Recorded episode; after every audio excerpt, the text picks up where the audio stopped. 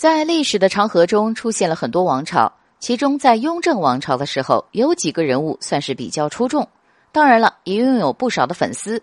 小编相信有不少网友最喜欢这个王朝中的雍正、孙嘉诚，还有李卫。今天我们就来重点讲一讲李卫这个人物。说到这个人物，也许大家就会问了：为什么这个李卫连个字都不认识，还能够在朝廷的官场混得如此一帆风顺呢？要说来，原因也十分简单。历史上李卫的人物形象，基本上与雍正王朝那部影视剧中所演绎的李卫形象大为相似。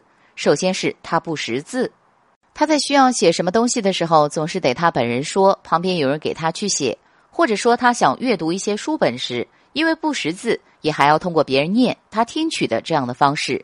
特别值得一提的是，他通过自己的口述或者听别人阅读时，可以很准确的指出问题所在。所以说。当时的雍正帝就非常的重视他，非常多的人不理解李卫连个字都不认识，为什么皇上还会重用他呢？得到重用也就算了，而且此人在官场上混的是一帆风顺，究竟是什么原因？其实原因很简单，第一个原因办事能力。李卫虽然是个连字都不认识的人，但是确实有办事能力，他行动很迅速，往往可以很快的得到皇上所要的结果。